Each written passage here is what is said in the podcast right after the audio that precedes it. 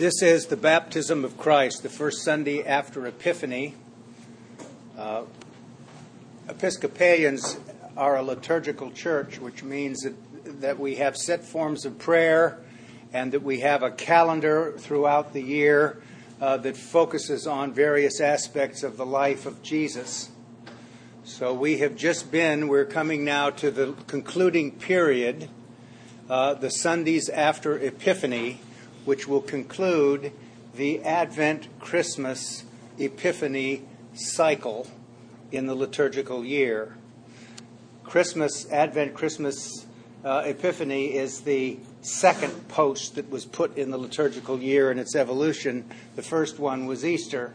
So we had Easter and then a preparatory season prior to Easter, which was originally just Holy Week and then became the season of Lent. And we then will move through Easter and 50 days of Easter, and then we'll go to Pentecost and the Sundays after Pentecost. So we're here now backwards in terms of the calendar of finishing Advent, Christmas, Epiphany. So the first Sunday after Epiphany is always called the Baptism of Christ because we read one of the Gospels in each of the three-year cycle that focuses on the baptism of Christ. In the Eastern Orthodox Church, on Epiphany, they read the Gospel about Jesus' baptism. And the Western Church has read always the story of the visit to the infant Jesus by the three magi. And the reason we do that is because we want to emphasize the universal significance of the birth of Jesus. And so symbolically, these three wise men or magi were representatives of all of the known world then. I can't remember, but in the ancient world, they said they thought there were these many countries. And I can't remember how many there were, but there was not a lot, maybe 80 or something like that. So that's what that is for. And then on Sunday, we celebrate the baptism of Christ. And we will then inaugurate Jesus' public ministry. So I thought I'd say some things to you about baptism, because since the liturgical renewal in the Western Church, which is now 50 years old nearly, one of the things that was emphasized in that renewal has been the centrality and the importance of baptism. And one of the advances that was made by the liturgical people who wrote the liturgical changes or renewal in the church's life was to de-emphasize the idea that baptism was cosmic spot remover. You know, we wanted to emphasize what the primitive Christian church understood baptism to be. So when we speak about liturgical renewal, when people say changes don't always mean you do something new. It means that you maybe recover some practices that you didn't know about before, and they significantly change the way in which we understand ourselves as the Christian community. So baptism constitutes, in the early church, the initiation of the person baptized into the body of Christ. It provides them, in our version of the baptismal liturgy now, also with a template that we call the baptismal covenant. And so on the Sundays, we baptize people 4 times a year at St. Luke's if we have candidates for baptism.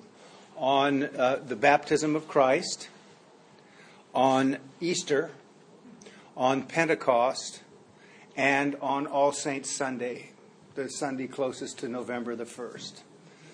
So on those days, if we don't have candidates for baptism, we renew our baptismal vows.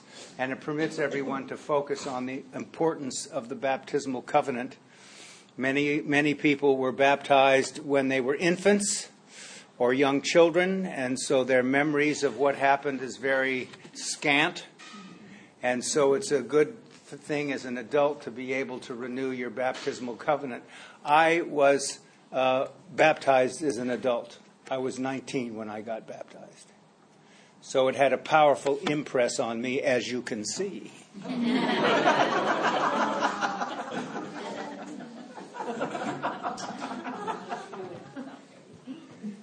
So the baptismal covenant is a thing that is very important.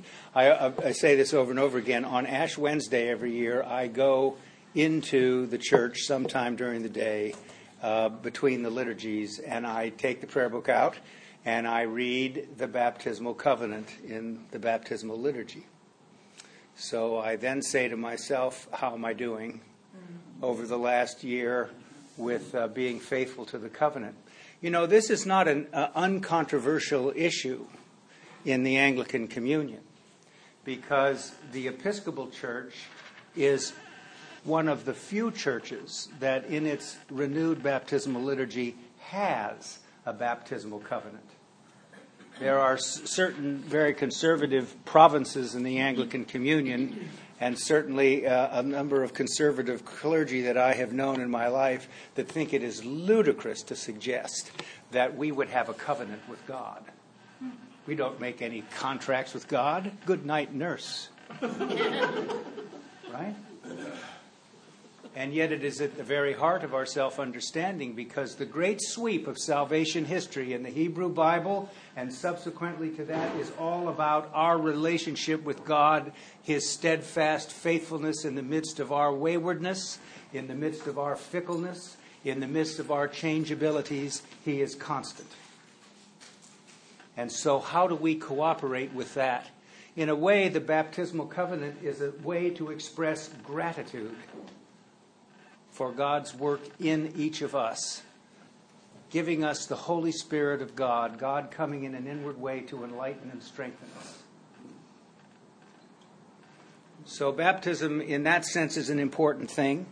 Let me say a word about why we baptize infants and young children in our tradition. The Roman Catholics do, and many mainline churches. We believe that in the Bible, there are a number of places, particularly in Paul's writings, where it describes Paul or the apostles baptizing households.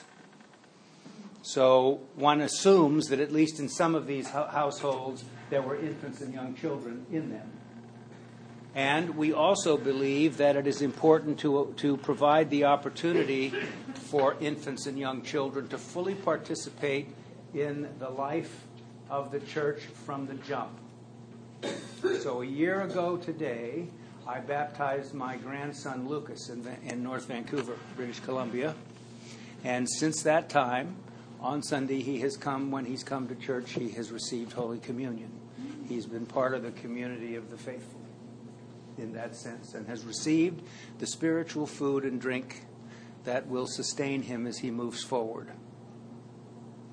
So we think that infants and young children ought to be baptized if the parents want the children to be baptized.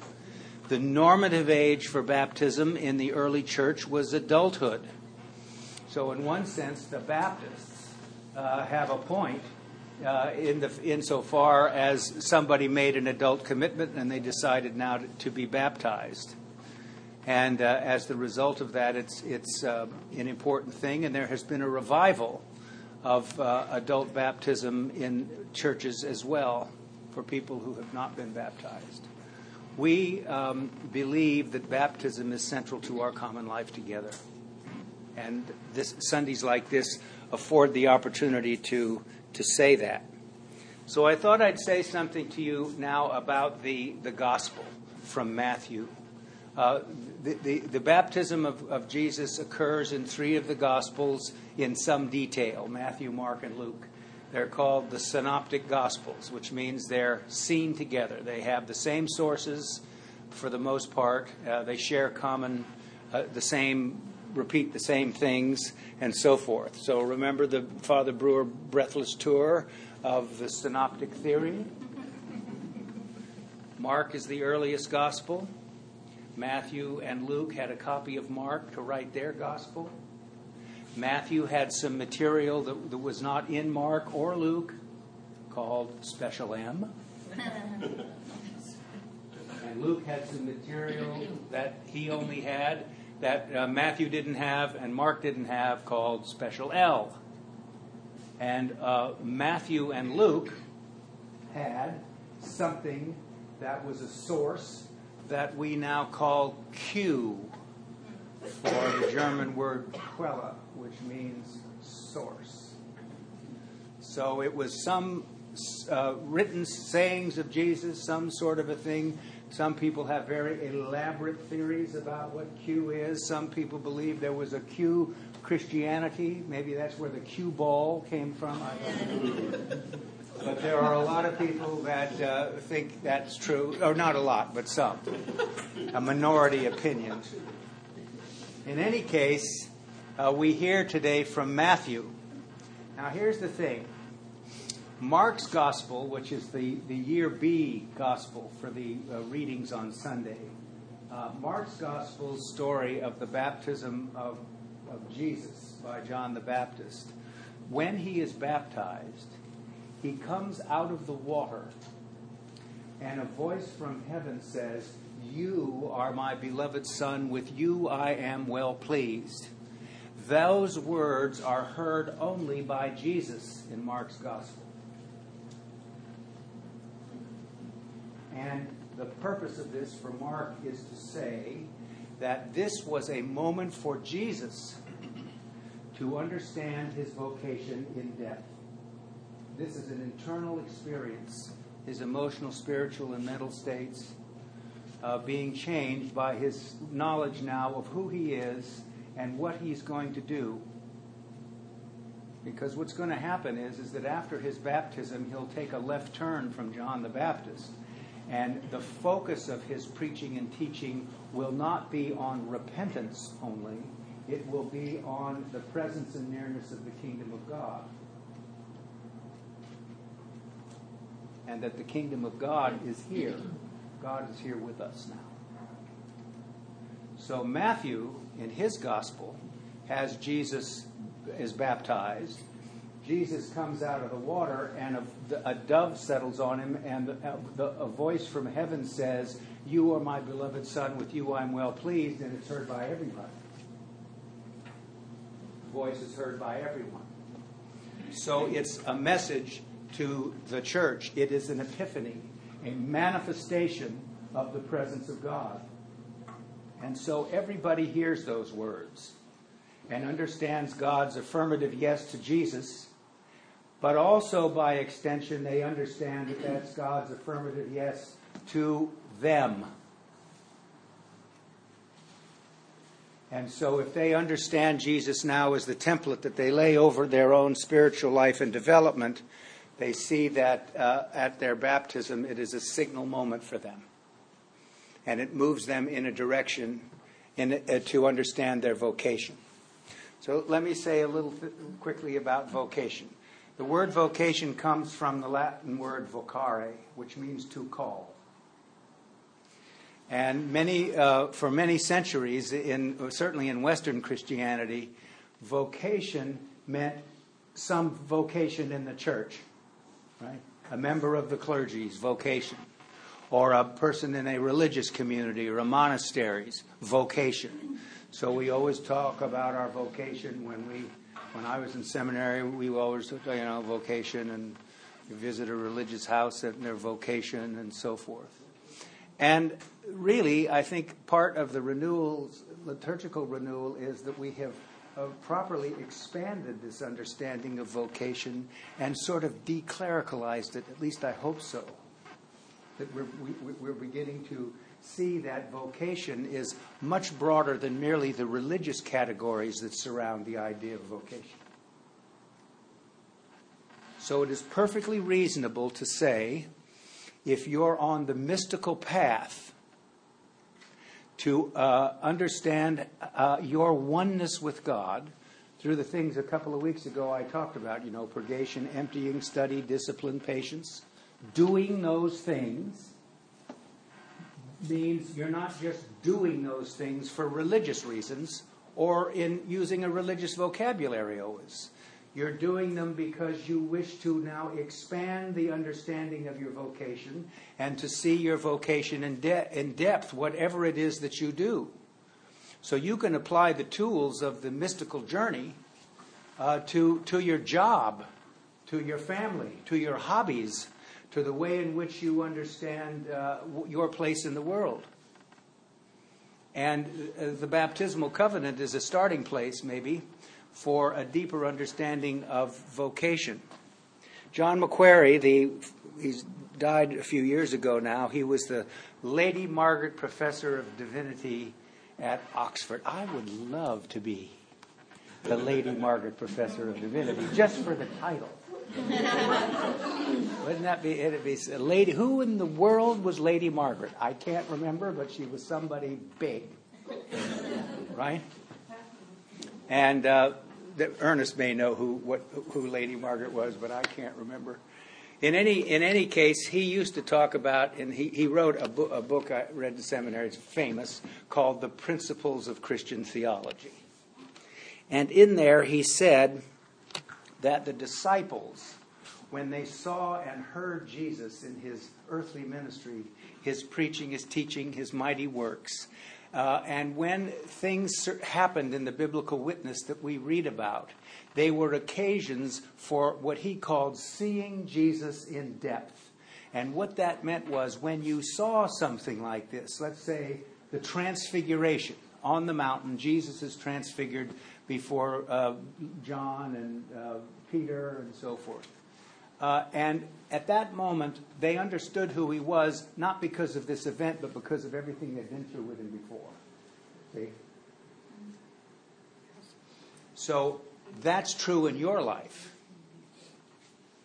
There are things that you have been through where when you go through something, you realize you put two and two together to get here. Now, sometimes it's not always the most felicitous two and two.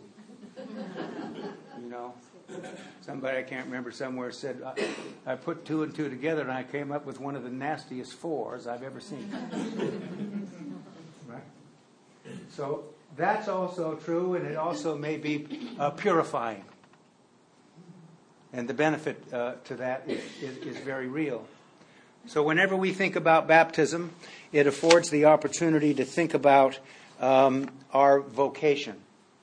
In specifically Christian terms, it means that God needs each of us to fulfill his purposes for the cosmos in big and small ways.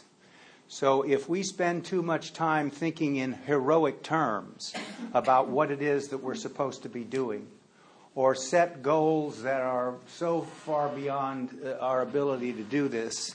You know, Thomas Aquinas said, humility is knowing how high you can reach.